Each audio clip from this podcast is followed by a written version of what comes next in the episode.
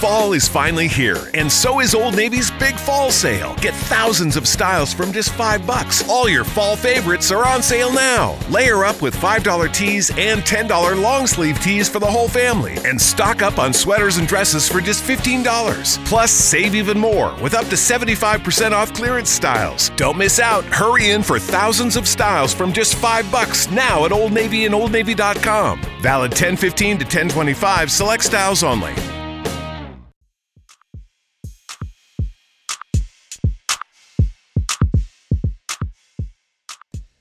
All right, you're back in the DFSR. It's an MLB podcast. It's Wednesday. It's June 12th. I'm Doug Norrie. That is. James Davis. And we are going to be talking an evening slate of MLB action for FanDuel and DraftKings. Maybe we'll get some betting talk in there as well. We're from dailyfantasysportsrankings.com. But you don't want to type in all those letters because you're lazy. You want to go DF. Now, you know what? Never mind. You're not lazy. I take it back. You, the listener, are not. you're not hardworking. you're hardworking. Yeah, you're so laser focused that the type in all those letters on your keyboard would just. You meant be, to say laser focused, but it sounded like lazy for a second. Well, you know, you say tomato, I say tomato.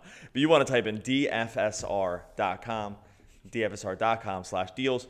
We'll get you the podcast listener started on our premium projections powered by our good friends over at Lineup Lab, optimal lineups for FanDuel and DraftKings MLB, and NFL when the season comes around, NBA obviously. It's all covered in the one subscription. So dfsr.com slash deals will get you going. We are going to kind of skip over the the afternoon slate of Wednesday action as we usually do on this podcast, uh, just because the, by the time it comes out, some of these slates um, are you know maybe starting in earnest. So we'll focus on the evening uh, run of games.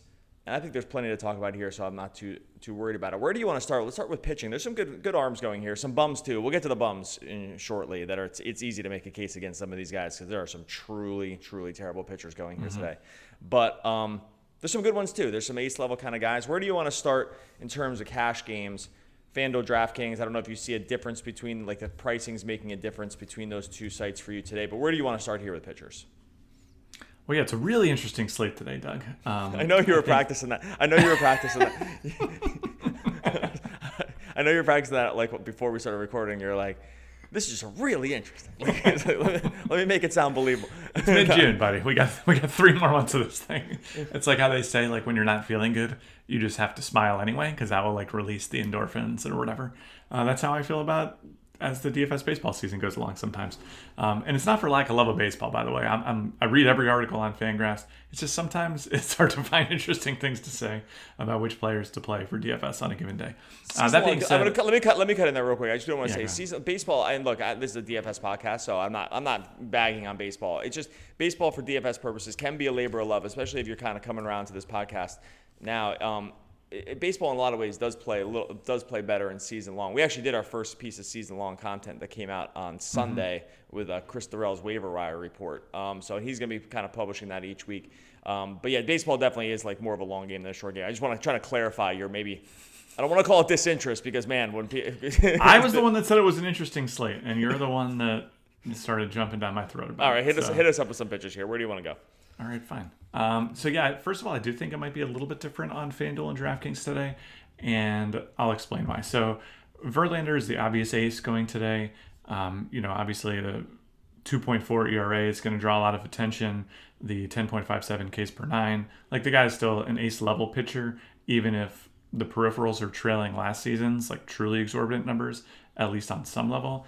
Um, and I think both on FanDuel and DraftKings, you will see some ownership. The thing that's kind of the fly in his ointment, I guess, today is that he's going up against Brandon Woodruff and the Milwaukee Brewers. And right now, Verlander's only a minus 131 favorite. And a lot of that's because Woodruff himself has been basically Verlander's equal this year. he's got yeah. a, a 10.9 K per nine, um, a 3.43 xFIP, which actually surpasses Verlander. So, you know, you have two really, really good pitchers going up against one another. And Verlander, or uh, Woodruff, rather, one of those rare cases of a guy who's uh, moved over from the bullpen and just been just as effective as a starter. So, uh, you know, in a, what's essentially a pick 'em, I wouldn't be shocked to see our projection system lean in a less expensive direction. Because uh, it's not that Verlander isn't the best pitcher on the slate. I believe that he is. It's just that when you have other pitchers that have, like Joey Lucchesi, for instance, has, has almost exactly the same implied runs against today, and he's much less expensive. So I could definitely see our system leaning in that direction.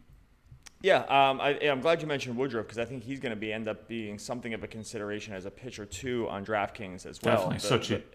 and it's and it's crazy too because what you really typically don't want to do, in D, for DFS purposes, it's again a little different for season long, but for DFS purposes, running good pitchers into really good hitting teams, usually you can avoid it, right? There's usually enough options where, um, you know, you don't need to really think about like in this case, running Verlander against the Brewers, or or going the other way, running Woodruff against the Astros, who, by the way, for all of their injuries, this is still a team that's hitting real. It's, it's actually kind of amazing how good the Astros have been on offense sure. uh, this season, considering that they've lost Altuve. They're playing without Altuve, Springer, and uh, Correa at this point right now. Like you know, mm-hmm. arguably three of their four best hitters. Bregman's probably their best hitter, but or eh, eh Altuve and Bregman are close. But either way, the fact that they're they're looking they're looking so good, um, dealing with all these injuries, and yet at, at times, and this kind of helps us too.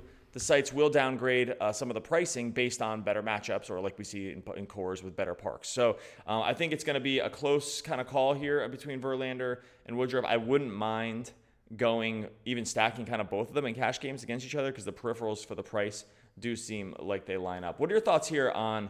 Uh, you, you, mentioned kind of in passing Lucchesi. Um, he's got he's striking out more than a batter per nine. The xFIP is under four. Uh, it's about I don't know about a half run lower than his ERA this season. He gets he draws a pretty strong matchup against uh, a really really underwhelming Giants team um, with I believe that's the lowest implied total on the day. Uh, actually, no, never mind. Houston and Milwaukee's that right down there too. But Uh, is he is he a suitable pivot for you, knowing that this Giants team? I mean, I know they kind of switched things up a little bit with you know Yaz in the second spot and stuff, but it's just still it's still a pretty bad squad. Does he? How does he rank compared to the guys that you mentioned before? Well, like I said, on FanDuel especially, he's just so much cheaper than Verlander in particular. Like he's seventy nine hundred, and yeah, he doesn't have quite the same K stuff of the other guys that we've mentioned, but still striking out a batter per inning is plenty of strikeouts for a sub eight thousand dollar price tag. And going against the Giants in San Francisco is just such a terrific matchup. I mean, you've got a team here that, yeah, they've moved some pieces around, but it really is shuffling around deck chairs on the Titanic. Yep. This team is dead last in the majors in WOA, WOBA against left handed pitching. They're actually tied with the Marlins, but unlike the Marlins, they still strike out a lot. They strike out almost 24% of the time against lefties, uh, with the second or third lowest walk rate in the majors against lefties as well. So it's really just a dream matchup from top to bottom. A great pitcher's park. I think that if, if you're just hunting around for floor, I think is good for that reason too. Um, the only thing that I kind of don't like about him is he doesn't have a tendency to go super deep into games. Yes. Uh, he's averaging just five and a half innings per start this season, so that's obviously not going to be on the level of a guy like Verlander. But again, in DFS, we're comparing production to price, and I think you know all factors taken together, the additional savings you get on Lucchesi really matter. And I, I know we'll get to stacks in just a little bit here, but there are some really truly terrible pitchers going today, and you're going to want to invest as much as you can in the bats that are going up against those. So yeah, all, all factors together, I think it's Lucchesi on FanDuel for me. The good news on Lucchesi too with those innings per start is that it is a little bit left over from earlier in the season because if you look at his more recent run, he had five innings last game, but before that it was six and a third, six and two thirds, seven innings the three previous starts. So some of the some of the innings pitched per start are left over from like a, a couple four inning starts in his first six games, uh, the low fives to start the year when I think he was on a pitch count too. So I mean, I've been sort of slowly bumping up his um, sort of innings pitch and pitches per start as the season goes on because it does seem like they're stretching it out. He's been able to go a little longer games. He doesn't look. He doesn't reach the heights of what Verlander can do on a given game. Like Ver, these guys like Verlander and Bauer and Scherzer Sale. These are the guys that go. I'm, I'm throwing those other guys in because those like Bauer, they've run for like 120 pitches at times. Um, like these guys will just go out there, and the teams will just go out there and throw them a ton. Lucchesi this is clearly not in that group. Last guy I kind of wanted to get your opinion on. This guy, I could actually couldn't believe how young he still is. Jose Berrios is only 25. I, I, for some reason just thought he was older. I feels like he's been in the major. He feels like he's been in the majors longer. That he should be older than he is, but um, like he must have made his debut when he was like 21 or 20. But uh, he's his peripherals, the strikeouts aren't there, but the, the K to walk stuff is eight and a half Ks to 1.6 walks this season. He faces a Seattle team that really really came out of the gate hot. They have definitely cooled off a little bit as the season's gone on, sort of predictably. Uh, where do you land with him? Uh, he's a he's the biggest money line favorite of the day at minus 230. Um, how much do those win odds kind of play in for you? And you know, at some point, will the win odds can the win odds just kind of win the day, like on FanDuel too, where, where that, that specific stat is still very important?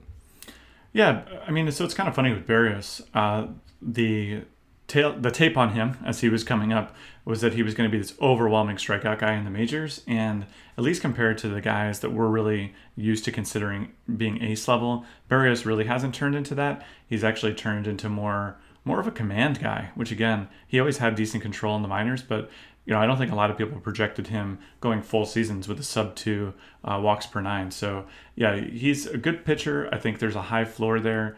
I think to your point about the um, sorry, the money line. Goodness me, I'm losing yeah. losing track of my mind here. Uh, about the money line, I think that's a solid one on FanDuel as well. One thing that we see though is that these pitchers with a high floor, they tend to become pretty expensive pretty quickly, and I don't see Berrios as being that much better fundamentally than Lucchesi today. And since you only play one pitcher, paying 1700 more for a guy who strikes out fewer batters per nine and has a higher implied runs against today, like that just doesn't seem like where I'm probably going to land. So I, I, definitely think the floor is there. Interesting big tournament pivot from my perspective, but for cash, I don't see him quite getting over the hump. Yeah, it's interesting what you said about like sort of your pricing uh, relative to consistency. We see this with basketball a lot too, right? If you're just kind of doing the same thing every single game for a couple weeks straight, you're just going to be priced out of contention. Not because you're not good, but just because your price is reflective of what you just do on a very consistent basis. And baseball doesn't always lend itself to that because it's a high variance sport that your performances can really fluctuate from game to game, or you can run into two bad starts in a row, and right. all of a sudden your price dips 10 to 15 percent, and then you buy on like a, you know you buy the dip as it were. But um, just hasn't suffered that kind of thing. Actually, another guy that that hasn't really happened to this year, and he's probably, and I want to caution people because I think that he'll come up as some people will want to play him, is Mike Soroka. Mike Soroka is among the most expensive pitchers on the slate for sort of just the reason that we're talking about, except he's combining. He's combining um, sort of consistency with just a massive amount of luck too, and so now you get a guy in Soroka against the, against the Pirates today. Good money line favorite. Pirates are a fine matchup that you can go up against he's 10,600 on, on FanDuel. Like that's that's 500 less than Verlander. And his peripherals, he strikes out less than eight batters per nine, walks two, fine, good pitcher. Like would take him on my team as a third starter or something like that. But the ERA, the 1.3 ERA, is just not tenable. I, the the the xFIP is a full two runs higher than this. So I think sometimes if you're still a person that gets caught up in ERA and gets caught up in like oh, he's a gamer, you know, seven wins. This guy just kind of guts it out, or he just gets out. It's like a 219 BABIP and an 80% left on base percentage. Uh, that's just not gonna. You're not gonna be able to sustain those things. So no, probably not. I mean, Soroka's kind of interesting because he has been generating a lot more ground balls than I think many people sure. pictured that he would, and you know that's kind of that's why even with the relatively underwhelming K rates, he's still, you know, has a, a I mean a three five one xFIP for a 21 year old pitcher. Like you're looking at a potential star in the making. It's just that for DFS purposes, you'd really prefer strikeouts rather than ground balls. And there's so much that goes on with how quickly he's getting out of innings that has inflated his fantasy points per game. And I think that's like where people really get hung up. Like if you read articles out there and they're talking about this guy has X fantasy points per game, well, there's this cascading effect, right? So if you're getting out of innings faster than you would be under normal conditions, you're going to go deeper into games than you would under normal conditions. And a lot of Soroka's fantasy points per game have just come from sort of randomly going super deep into games. Uh, and one of the biggest reasons for that as well is the extraordinarily low home runs per nine. I mean, yep. this guy's pitched 65 in a third innings this season. He's given up a single home run. There's just no indication that that's going to be the case for him throughout his career. I mean, he really did depress home runs per nine in the minors as well. So, like, maybe there's something to it. But if he can actually like keep this up, I mean, he won't keep this up, but even some semblance of this up as he progresses through his career, he'll be a singular, unique pitcher uh, for all time in baseball. And singular talents just don't tend to come around that often. So yeah, so my well, bet is on some regression here. Yeah, exactly. I wasn't calling him a bad pitcher. I think he's good. He's very good. It's not that he's just not he just shouldn't be the most. He shouldn't be the second most expensive pitcher. Like that's all. That's kind of right. what I was most on a, on a, slate that looks like this, like where you have these other guys that have some track record, um, have some better case stuff. That's all. That's kind of all I meant. He's still a big favorite. Minus two thirty is right up there with where Berrios is as well, and that's warranted. The Pirates are a bad team. Mitch Keller's terrible. We're going to talk about him and Stacks in a second, but um, yeah. So I am clarifying. I, I he's a good pitcher. I'm just I'm mostly relative to saying he's not an 11. He's not. He should not with these peripherals. He's he's going to be cheaper than this many more times for the rest of the season than he's going to be more expensive would be my guess. All right, we're going to take a quick break. We'll get back with some of those aforementioned stacks. Fall is finally here, and so is Old Navy's big fall sale. Get thousands of styles from just five bucks. All your fall favorites are on sale now. Layer up with $5 tees and $10 long sleeve tees for the whole family, and stock up on sweaters and dresses for just $15. Plus, save even more with up to 75% off clearance styles. Don't miss out. Hurry in for thousands of styles from just five bucks now at Old Navy and OldNavy.com. Valid 1015 to 1025, select styles only. Fall is finally here, and so is Old Navy's big fall sale. Get thousands of styles from just five bucks. All your fall favorites are on sale now. Layer up with $5 tees and $10 long sleeve tees for the whole family, and stock up on sweaters and dresses for just $15. Plus, save even more with up to 75% off clearance styles. Don't miss out. Hurry in for thousands of styles from just five bucks now at Old Navy and OldNavy.com. Valid 1015 to 1025, select styles only. Okay, let's get into some of these stacks. We have to start it off. I don't. I mean, I think everyone's going to kind of be starting here. Is that we're getting a game between Edwin Jackson and David Hess. I can't even say it. You don't like the combined 19 ERA for these guys so far this season? it's just so funny with some of these teams. It's just like mid June, the Blue Jays are throwing out Edwin Jackson. The Orioles are throwing out David Hess. There's just teams that were just like have been completely dumpstered. And the season, and we still have like many months to go of these guys, like Edwin Jackson. Like David Hess is definitely looking at the line and being like, I just got a text. Someone just texted me and said I'm favored today against the team.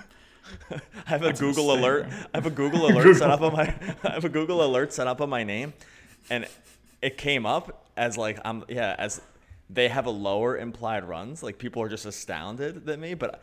I saw that I'm facing Edwin today. Oh my god, like Edwin. Now don't Eddie be confused. Jackson? Yeah, I don't Eddie want you to be confused by Edwin Jackson's 20 innings of 11-9 ERA. So like don't be confused. He's not like if you or me took the mound. But the xFIP is six, and he's striking. I can't even look at these. These numbers are an absolute trainer. He's striking out seven batter, less than seven batters per nine, walking more than three and a half. Now he could he could claim that he's run bad in the BABIP at 394. I, I guess like the, the the counterpoint to that would be when you let up like yeah, what's his hard contact rate? Yeah, when you let up like a 50% hard contact rate, like I don't know, you're gonna get kind of BABIP when balls are just getting laced all over the place.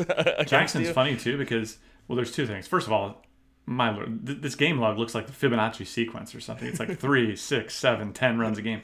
But the funny thing is, he's actually worse in real life than the ERA would suggest because of all that hard contact. It's been really hard for the defense to stay behind him too. So like he's allowed unearned runs in three of his five starts as well, just because he's lasers flying all over the field and just basically fielders getting hurt and stuff like that. It's like bouncing off the- people's chest. that's what I mean. It's like giving the other team metal bats or something. It's like at some point this just becomes unsafe. And uh, Yeah, like they're gonna throw a helmet on him. Like they put him behind, put him behind one of those pitcher cages, like that they use for for, batting practice. exactly. just bring it in there and just like we're just gonna stick you- you behind this thing. You can still pitch, like still throw your hardest or whatever. Uh, but we're just gonna stick this thing here. You'll be able to field it once it bounces off this thing, it got, but it'll save your life, like that kind of thing. like just gonna be, we're gonna, Yeah. we're gonna So it anyway, it's, it's an life. uncomfortable situation today. But right now, our system is calling out uh, both sides of this. Uh, both the Blue Jays and the Orioles. I mean, I think the Blue Jays have more DFS relevant bats than the Orioles do. Uh, like, like you know, we've done some picking and choosing among those guys that bat towards the top of the Orioles lineup from some time from time to time, like Hanser Alberto or, or VR. Um, but our system right now is seeing a lot of value, especially on FanDuel on the Toronto side with uh, Vlad Guerrero Jr. just continuing to show up highly for us. Um, you know, even Grichuk taking him against Hess doesn't seem awful. Justin Smoak, uh, Eric Sogard. Like I think there's a lot of different ways you can go depending on how the Blue Jays lineup shakes out. That you're going to wind up with multiple Blue Jays probably going in your DFS lineups today. Yeah, um, they've kind of kept like that the top of the lineup relatively the same. Uh, the Blue Jays have with at least the Sogard Guerrero. The three, four, five spots will switch around every once in a while, um, so you can kind of keep an eye on where they land. Where they land with those guys, great hitters park too in Baltimore. Not one of the best in the league, but up uh, among there. Um, so I think you're getting you're getting pretty much everything lined out. And um, and like I said, like with, with Jackson with Hess, uh, you're just there's a reason this game has an 11 over under between two te- between two teams that stink, right? So it's, like, this shouldn't be lost on you either. It's like you know you can get you can get an 11 over under in Colorado. Like Colorado's a pretty bad offense. They just get to play in Colorado. Like it kind of makes sense, but these are the kind of lines you see when you just enter like the wind blow when the uh, two teams that look like this in terms of makeup enter. Um, like Colorado, the wind blowing out, you get 11. But other other times you can get it with you get just Edwin Jackson and David Hess on the mound. Another line that I'm curious to hear your opinion on. And we mentioned Mitch Keller briefly before. The Pirates face the Braves today. The Braves are right around five and a half implied runs against Keller, but Keller's like a real guy, and so I wonder sometimes where you land when when we see sort of like maybe these rookies. He was terrible in his first start, but the well, he was terrible in terms of runs. Um, uh, we can discuss about whether he was actually terrible or not. But you see Keller, you know Keller's pedigree here. Where you know, talk to us a little bit about where you land on a guy like this, because you, you know you're much more up on the prospect game than I am as well. Is this line correct? Like, should a guy like Mitch Keller have five and a half implied runs against them, or is it kind of just people Vegas playing on the idea that we don't really know much about, we might not know much about him, and he got hammered, quote unquote, hammered in his first start. Yeah, so Keller coming into the season uh, was just one of the top prospects in all of baseball, especially among those guys who could conceivably get called up this year. Uh, then he was phenomenal in AAA, posting an 11.5 K per nine, uh, 385 xFIP, which I guess is not you wouldn't call that phenomenal. But one thing he's done throughout his minor league career is depress the home run ball at no stop. Did he have a home run per nine higher than 0.78? So you really have a hard time imagining that this guy's going to just get to the majors and just start getting bombed unless he's called up you know, way too early, which I just don't think is the case. I, think the Pirates have actually been very patient with him. Uh, he was actually, in my opinion, pretty good in that first start. I mean, he struck out seven batters through four innings. Uh, kind of got BABIP to death, which again is not really a problem for him in the minors. So I think the Keller, you know, you don't want to play him in DFS probably. I think there's, you know, a lot of reasons why you shouldn't do that. Teams tend to be pretty careful about with their young pitchers in terms of pitch counts. Uh, the Braves are a relatively decent offense, but I don't know that I would go out of my way to stack Braves here either. I think that's a potential pitfall here because, I mean, both for cash games and big tournaments, Keller is definitely a guy with elite strikeout stuff, and I don't know that you want to be really sticking your neck out trying to chase runs against a guy. Like when you have teams like, or guys like David Hess and Edwin Jackson and Tommy Milone, who we'll get to in a second, pitching today, my, my opinion is sort of like, why risk it against a guy who's just an actually good, talented pitcher, you know, uh, however tough that first start was. So, yeah, I, I think Keller, I'm not excited to stack bats against him today. And this is a situation where, too, where the money line right now, Atlanta opens at minus 192, uh, Pittsburgh plus 180. Uh, look, we can talk about their offenses as well. The respective offenses, Atlanta's offense is much better than Pittsburgh. But this line to me does strike me as being born a little bit on an incredible run hot sequence by Soroka that we talked about before, and maybe a misunderstanding about how good Keller actually is among maybe casual betters, right? Because I think that this line strikes me as just having probably should be closer, and I think it's kind of born on the fact that one guy's been really, really hot this year, and one guy got bombed in his first start. So um, yep. the plus 180 doesn't look terrible to me. If you think you're just going to get again one of the very best pitching prospects in the game taking the mound, who's giving you all throughout the minors no reason to suspect that he can't really perform at the major league level, and again, even four innings his xFIP was 3.5 in those four innings. It was just he got every single thing that went wrong could go wrong. So mm-hmm. I, I, I really I'm, I'm kind of drawn to that plus 180 here, even understanding that the Pirates' offense is significantly worse. Uh, than than the Braves. Where else do you want? To, where else can we go uh, before, in stacks before we get out of here? I, I think the, I do think that the, the Baltimore Toronto game represents like sort of like what might be an overwhelming play in cash. But where else do you think you can go in terms of some offenses here? Yeah, so another game with high, not as high, but still high total is this Philly Arizona game. And this game is actually a funny one, too, because on one hand, let's talk about Zach Eflin first, actually. Uh, Eflin is a guy who, you know, with some pedigree that people were relatively excited about. Uh, you know, he's a control first pitcher who last season almost touched a strikeout per inning. And, you know, the 402 XFIP wasn't phenomenal, but again, he was only 24 years old, and he was a guy that I think a lot of people were sort of dreaming on as a sort of a sleeper coming into this season. Certainly you and I were. So this far or thus far, he has a 2.88 ERA and has a lot of people thinking, "Hey, the breakout's happened." You know, like this guy yeah. has actually delivered on all that promise. Except the underlying numbers don't really paint that picture. Um, Eflin this season striking out a batter and a half less per nine than he was last year, a 7.13 K per nine, and a relatively high fly ball rate means that he's basically just been getting by on spoken mirrors, and he gives up enough hard contact that you just don't expect him to maintain a sub three ERA, sub three ERA as the season progresses. So I do like Arizona against him. I think Merrill Kelly is just kind of more obviously bad. Um, his, his, peripherals are actually pretty similar to Eflin's, but uh, he doesn't have the same prospect pedigree, and the ERA has been pretty tough. So I think that you can certainly take the Phillies side too. And if you do get some savings on FanDuel, uh, you go for Lucchesi or something like that. Uh, you can probably play Bryce Harper against him, which I think is a truly, truly great spot. Yeah, um, I'm, I'm with you on all those points on Eflin. We're, we're hoping he would be a little bit better because we have him for our dynasty team. Um, and I think, I mean, we've gotten lucky with some of the other, with some of the stuff that's gone on with him. We're trying to trade him. Hopefully, regardless, no but yeah, we're trying to ship. because he's like, as soon as anyone's like starting pitching, I'm going to be knocking at the door with my Zach Eflin offers. So the last, hopefully, he can keep it going. Last uh, team that I think you could see some heavy ownership on. Um, as long as t- I'm seeing conflicting reports about who's starting for the Mariners here, and some places they don't have a starter, and other places it's Tommy Milone. If Milone does start, I do think you could see heavy ownership again on the Twins with some of these righty bats. Uh, they're getting really just kind of crazy seasons from guys that you.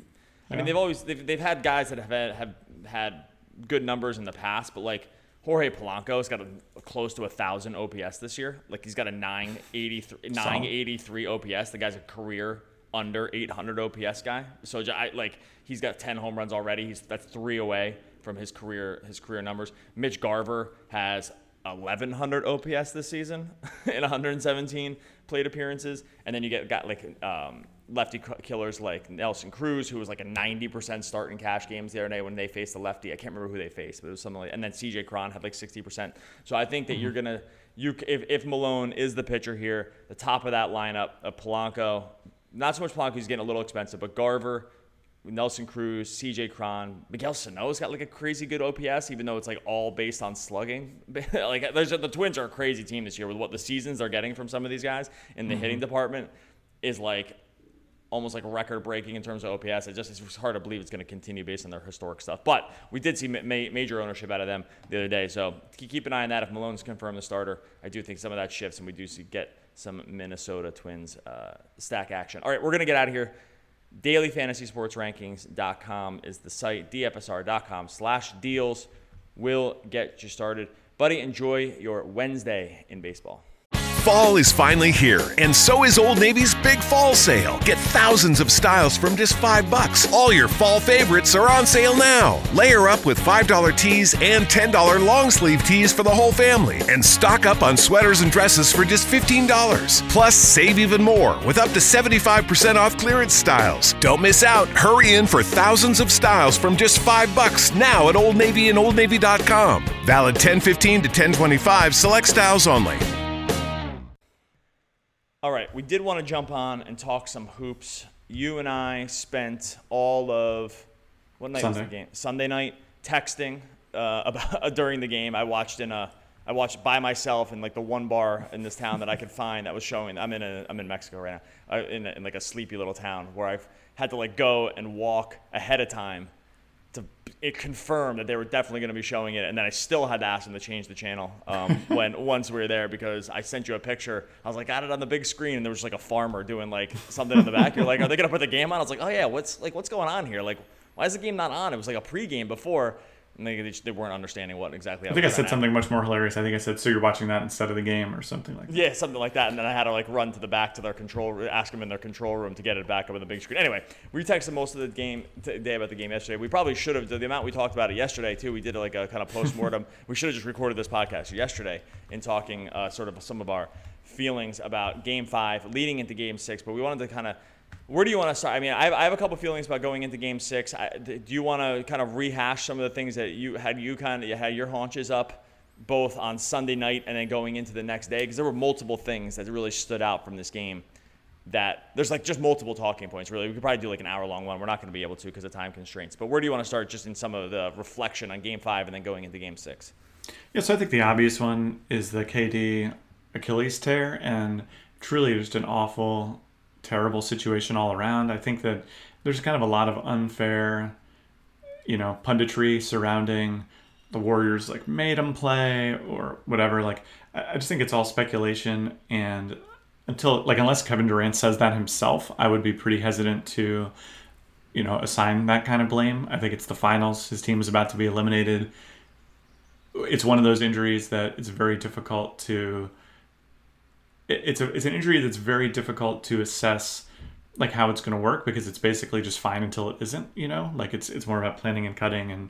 Um, and it was just a, mostly just a truly sad situation. Uh, It's obviously not what anyone would have hoped to happen. Now that we'll probably KD will probably miss most of next year too, and yeah, just just terrible from top to bottom. But I'm not ready to go assigning any blame. I think the only thing I would be concerned about there would be is if the training staff cleared him and kind of like reluctantly, like where Durant was like, I don't know, guys, I trust you. What do you think? And they were like, go for it, man. I Yeah. think that would be pretty crappy. We'll just never know that too. We'll just never like, know. yeah. I mean, unless if Kevin Durant were to say that, then I would believe him, I think. But given He that he won't. hasn't, Yeah. I'm not going to sit there and, and speculate. It's just mostly, I think we can be sad about it without being outraged, at least on the, the Warrior medical staff tip.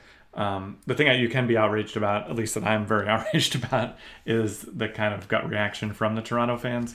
This is amazing to see the world turn from them being like these lovable underdogs in Jurassic Park to just turning into just the absolute villains of the sports world in a matter of seconds. Like that's been kind of fascinating and hard for me as an impartial observer of this game because I actually I find myself rooting for fan bases as much as I root for the actual teams, just because there's so many more people involved. And I'm like, man, these Toronto people seem all right, and now I don't feel that way. So Yeah, you get like I- the you know the you know the, the crowd sings "Oh Canada" before the game, um, and Exactly. it just it just is one of those like their yeah their fan base has been a, as much a talking point in the series as almost anything else. Uh, just you know, Right. they, they have a celebrity basically spokesperson. It's funny they have a celebrity. Actually, I didn't realize this. I said this yesterday in our phone call to yes uh, phone call. And uh, Simmons on his podcast brought up something very similar that it would be nice if there was a, a, rep, a fan base representative and then I was realizing, like, that I could speak for, like, speak and like get issue an apology. I always hate like canned apologies. This is like one time where I wouldn't mind having someone like that could come out and say it. But they actually have gone on one in Drake, so it's funny that they actually have sort of like a mascot, fan mascot, more than any other team in basketball does. Um, I mean, I'm not expecting him to say anything or not. I, I was. Well, so again, I- here's the thing, though. But but the thing is, that Drake had the appropriate reaction in that situation. Like if you Oh, I'm actually just commenting- I watch I- the I- footage, yeah. he he I believe him when he says, "Jude, this is horrible. We can't believe it. We wouldn't want to win this way," because he acted that way after it happened. Like I think the appropriate like. I think if you're being honest with yourself, like I've I've been in situations where I've been really really rooting for a sports outcome. Okay, so I'm not like a robot who doesn't care about it at all. And I was very emotionally invested in the Raptors winning this series too, just because mostly I get bored of dynasties, and I just like like some of their players, like Kawhi, Lowry, uh, some of these guys. And I understand the feeling, like the initial feeling of, especially when I was younger, of like relief, where you're like, "Yo, that's their best player. Like we're we're probably gonna win now," you know like I remember like having that thought pass through my head when Brady got hurt all those years ago when I was like a really truly uh, diehard Steelers fan. Now, the difference is when you're like gleeful or like jubilant and you're like waving at the guy and taunting him. That's not oh I'm rooting for my team. That's called like you're kind of an evil person and you're taking sports too seriously. so uh, that that's kind of how I left that feeling. And obviously it's like hashtag not all fans and I get it that there were some people who were more reasonable, but it was just crappy. It was awful to watch, and it was very like uh, the thing I think I texted you too is that I think it actually him getting hurt affected the Toronto players more than it affected the Warriors players because it destroyed the flow of the game, and I think they were so disgusted by the reaction of their own fans that it was like distracting for them. Like uh, you know, Golden State piled onto the lead for in the first few minutes after that injury happened, and I think it's no accident. I think the fans directly distracted the Raptors, uh, and yeah, it was just hard to watch. I did not have the sound on for this game, uh, so I was not able to pick this up. Injuries really bother me. I hate injuries. Uh, uh, they're, they're just awful. Like they kind of sit with me. I don't like watching players get injured. So I'm actually glad that I was not able to see or, or basically hear those reactions. 'cause I kind of had no idea, basically, because I was there was they had playing like house music in the background, so I couldn't couldn't hear what else was going on. All right, let's talk about some of the basketball pieces here. T- Toronto, you called it in the moment and texted me right when right when it happened. Toronto is up six with uh, up six, three minutes and change left to go. They call a timeout. You s- immediately send off an angry text that says like basically expletive, expletive. What are they doing? Expletive. Why? Why? I would never use that many expletives, so Um, I don't want you to mislead our fan base. But. the um like what are they doing this timeout is the stupidest thing ever and it kind of ends up f- being the case um, i don't know i don't know if the game turns on that timeout it really sure seemed like it did that and then they end up going off and losing do you think when when it's all said and done that is like the ends up being like the ultimate turning point of the series as much as the as much as the Kevin Durant injury. What are your feelings going on into Game Six here with Toronto going back to Golden State? They are three point underdogs, um, which is basically just basically Vegas saying it's it's a pick 'em and you're getting the three points. Uh, it's more like it's actually typically like more like one and a half, two points for home uh, home court. Um, where do you land on, on kind of that turning point here, and where we are, what we're looking at going into Game Six? Right. So I think going into Game Six, I think the best proxy is probably Game Four. Um, you know, it's going to be a much more normal game. You're going to have an overwhelming talent advantage on the Toronto side, in my opinion. And Golden State's even more hurt now than they were in Game Four. like, uh, sure, Durant's gone for good, obviously. Um, but Kevon Looney, I think he's another kind of underrated piece here. It's a he devastating super... loss. Devastating loss for them. Well, he might he might play, by the way. Um, oh, I um, thought he was out. I thought he was confirmed out the rest of the season. I'm gonna look no, this up no. real quick while you're the talking. talk now is that he's optimistic actually that he's oh going to play. This guy, this guy, this guy deserves like some kind of postseason award for like Iron Man. This guy's playing with a freaking like boat broken shoulder blade. Like, um, yeah, so it's a, it's a fracture around the collarbone. And optimistic. Re- I cannot believe this. I thought for oh maybe I just misread it that he was out for the rest of the game last game. I, like yeah, yeah. I cannot. No, he, so he re-aggravated the injury after that crash in the third quarter. Um, they took him out because the pain was just simply overwhelming. Now it's, it's an interesting subplot here is that all along, like the media has been like broken collarbone, like you can't put this guy out here, but then like kind of giving the Golden State trainers the benefit of the doubt because they've been like, oh well, you can't actually aggravate the injury it's just going to be painful. And so that's what Looney, Looney's been operating under. But this is also the same training staff that just okayed and signed off on a situation that led to the worst injury in finals history, probably. so, like, are they going to be just as cavalier with Looney now? Like, yeah, you can't aggravate this injury, man. It's going to be fine. Like, what if it's just not fine? Like, at some point, can he, like, sue them for an unsafe workplace? Because I'll tell you what, dude, with him out there grimacing, like, every time, like, a forearm comes down, on his collarbone, I just like wince reflexively. I've had a, an issue around my collarbone, as you know, for a long time in my uh, my first rib area there, and it's just so painful. like even like the slightest bumps. Like if I catch a door frame as I walk through, it's painful. So I can't imagine like Serge Ibaka crashing over you for an offensive rebound. Or like um, when a um, bully walks down the hall towards you and just gives you the shoulder. Like that's one of those. Well, that, like when that happens to me too, it's been like, guys, we're, we're almost forty. You know, I'm just trying to get to my locker. Come on, man. God. Shut up, nerd. That's why I can't, I can't go back to New Jersey anymore. It's all the bullying. It's just outrageous. Um, but yeah, so so I, I do think Looney is going to be less effective in this game than he was in Game Four too, and I just think the the Dubs they're just outmanned. I mean, yeah. one of the things you texted me about uh, at some point I can't remember, but you were like, the Dubs have shot like forty eight percent from three. Toronto shot twenty five percent from three, and they down they're down four. And then you sent me like a we're gonna win uh, gif or whatever. Yeah. And I was like, right, yeah, like Golden State, they have otherworldly best of all time level shooters still really tough to shoot 50% from three. So they have no um, more, they have no more shots to fire here. And the pun intended, like they, um, I, I love uh, from a betting perspective, the plus three for Toronto and the money line here. I love it. Like I, I, I'm, I think it's almost a lock. Like I just don't see, lock, I, I, I, I, can't I, look, it's easy to look at this end of this last game and say, well, Durant was hurt. Golden State did it on the road and they won. And I'm not taking anything away from that. Like there was a, it was an unbelievable win. I, I frankly can't believe they won, uh, even with the timeout. Forget with the timeout, whatever. Like the timeout, that one thing shouldn't affect.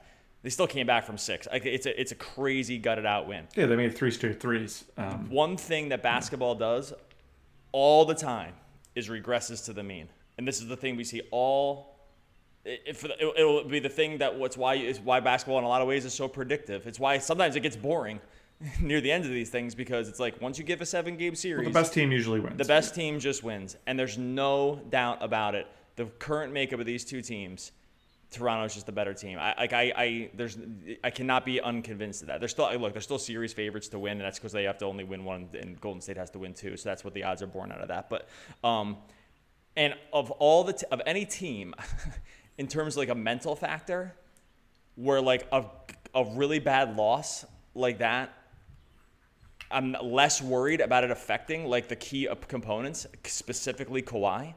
Like Toronto is just like that team to me. Like like I guess they, they, they don't seem like they get shook really, and like and mostly it's because Kawhi is just like, I, I mean whatever people want to call it locked in. I have other terms that I think that I, I think describe him, but like the, the he uh, he doesn't care. That guy's just gonna go out and just do his same thing. And when you say Game Four uh, excuse me, game games three and game four were like better proxies. They went into Golden State and just smashed them game three by 14, and then beat them by 13 in game four. Like then they then Durant comes back and they Well, Clay wasn't there in, in game three, so that's Okay, why I said game four. is. Still, they won by 13.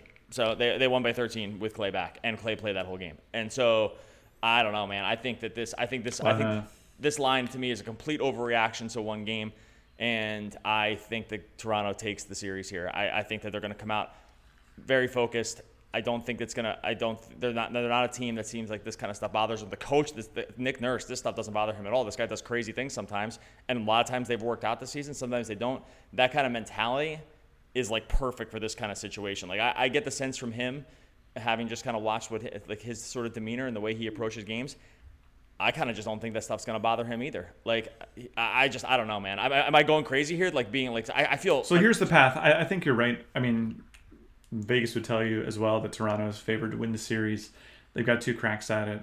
I think that you are right that the line is wrong. You know, the plus three seems too generous. Um, I think Golden State was one point favorites going into Toronto. So basically, that line suggests that nothing is different except Durant's not playing anymore. so I think that Right. like I don't uh, that just seem, those two lines seem inconsistent to me. And certainly Durant, even Durant, even 12 minutes of Durant is worth more than three points a game from my perspective. Like this guy, when he was out there, was three for three from three, scored 11 points in those 12 minutes, had a block and two boards. Like, yeah, he wasn't 100%, but he was a lot better than wherever those 12 minutes are headed from here. I'll tell you that much. And um, and so here's the path, though. I, I think if Golden State's going to win, a few key things have to happen. A, the Clay, Dre, Steph trio need to not be exhausted. They each played 41 or more minutes. That's pretty tough. Um, those, I think, are the three uh, close. So, yeah, th- th- those three minute totals are right around what Kawhi and, and Lowry played, but no other player on Toronto played even more than 34 minutes. I think Toronto's core guys are going to have more energy going into this game. The path for me is we need to get the good parts of Boogie without the bad parts. Um, luck. Boogie was super. Well, I, I know, I know. I'm just trying to give you the path. All right. so here's the good parts. He was very, very effective scorer in the last game. Um, he was really sort of having his way down low. I think he's building himself back up to game speed, and at least offensively, the Raptors are having a hard time with him. Um, the problems with Boogie, of course, are the mental game is still very weak. You know, he's getting four fouls in 20 minutes is too many.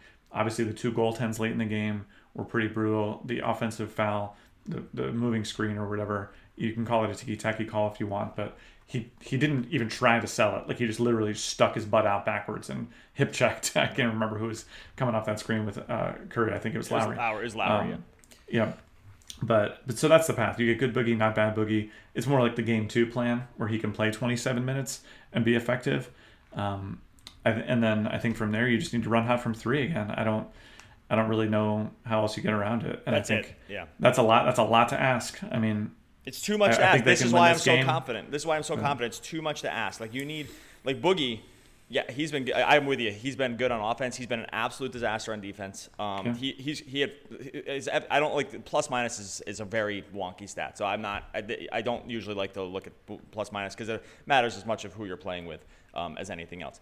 He was he had 14 points in 20 minutes and was a minus four because he gets. They just they blitz him on the other side time and time again. Like they want him to be on defense. Um, again, well, he lost track of Gasol for at least one of those threes and a layup. And to say nothing of Ibaka, when Ibaka's been in there, essentially as the not even a stretch five, but like almost like a an unstretched five when he comes in there and just starts crashing the boards. Like he looks absolutely invincible against the Golden State front court when he goes down low. Like when Looney's not out there, Ibaka absolutely has his way, and that was very apparent when he was up against Boogie too. And the other thing too is you get you're getting and they lost one of these games. Um, but Clay has shot 54% from three, 60% from three, 67% from three, and 50% from three in these four Jesus. games. Now they've only won two of those.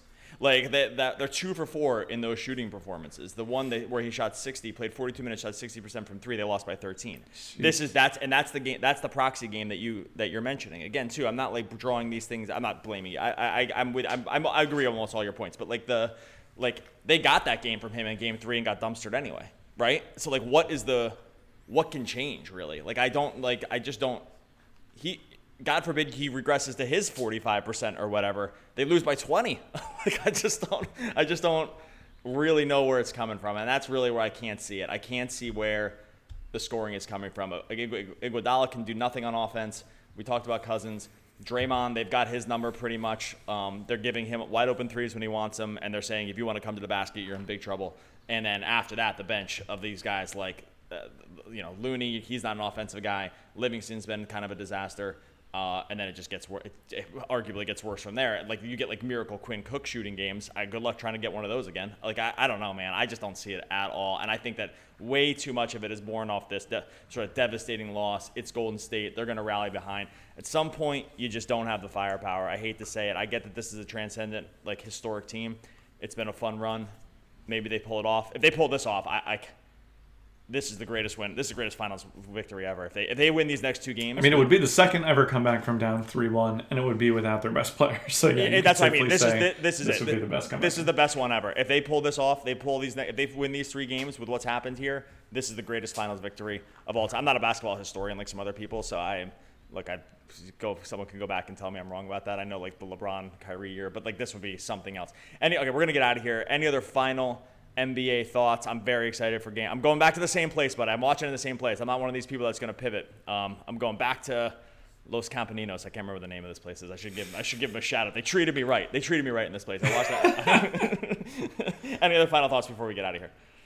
Just a quick question: Are you going back there to uh, try to hang out with those chicks that invited you to watch the game. I got hit on. I got hit on. Look, I'm going to bring this. I was kind of saving this because I'm starting another podcast about the Nets. I, uh, we got Nets podcast is going to be coming right after the playoffs. It's going to be on the DFSR channel. Not with you though. It's going to be. Um, Did our, you submit a payment, by the way, for advertising the podcast on the pod so far? Because yeah, I'm not involved in that project and.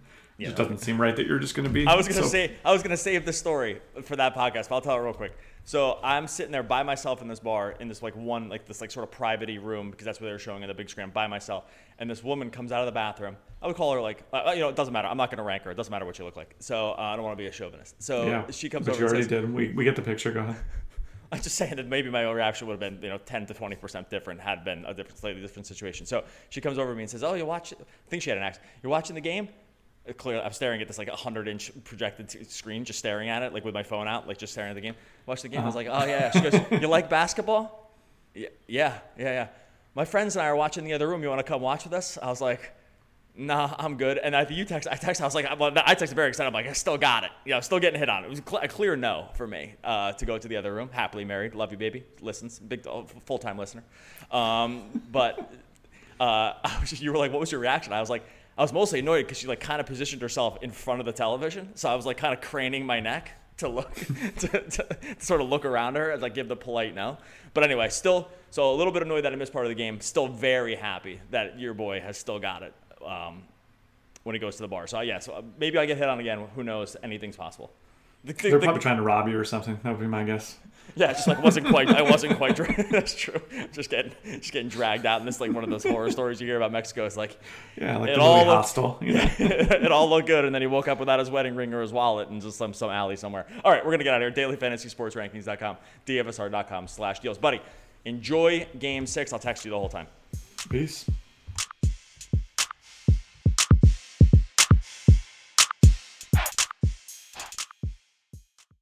Fall is finally here, and so is Old Navy's big fall sale. Get thousands of styles from just five bucks. All your fall favorites are on sale now. Layer up with $5 tees and $10 long sleeve tees for the whole family, and stock up on sweaters and dresses for just $15. Plus, save even more with up to 75% off clearance styles. Don't miss out. Hurry in for thousands of styles from just five bucks now at Old Navy and OldNavy.com. Valid 1015 to 1025, select styles only.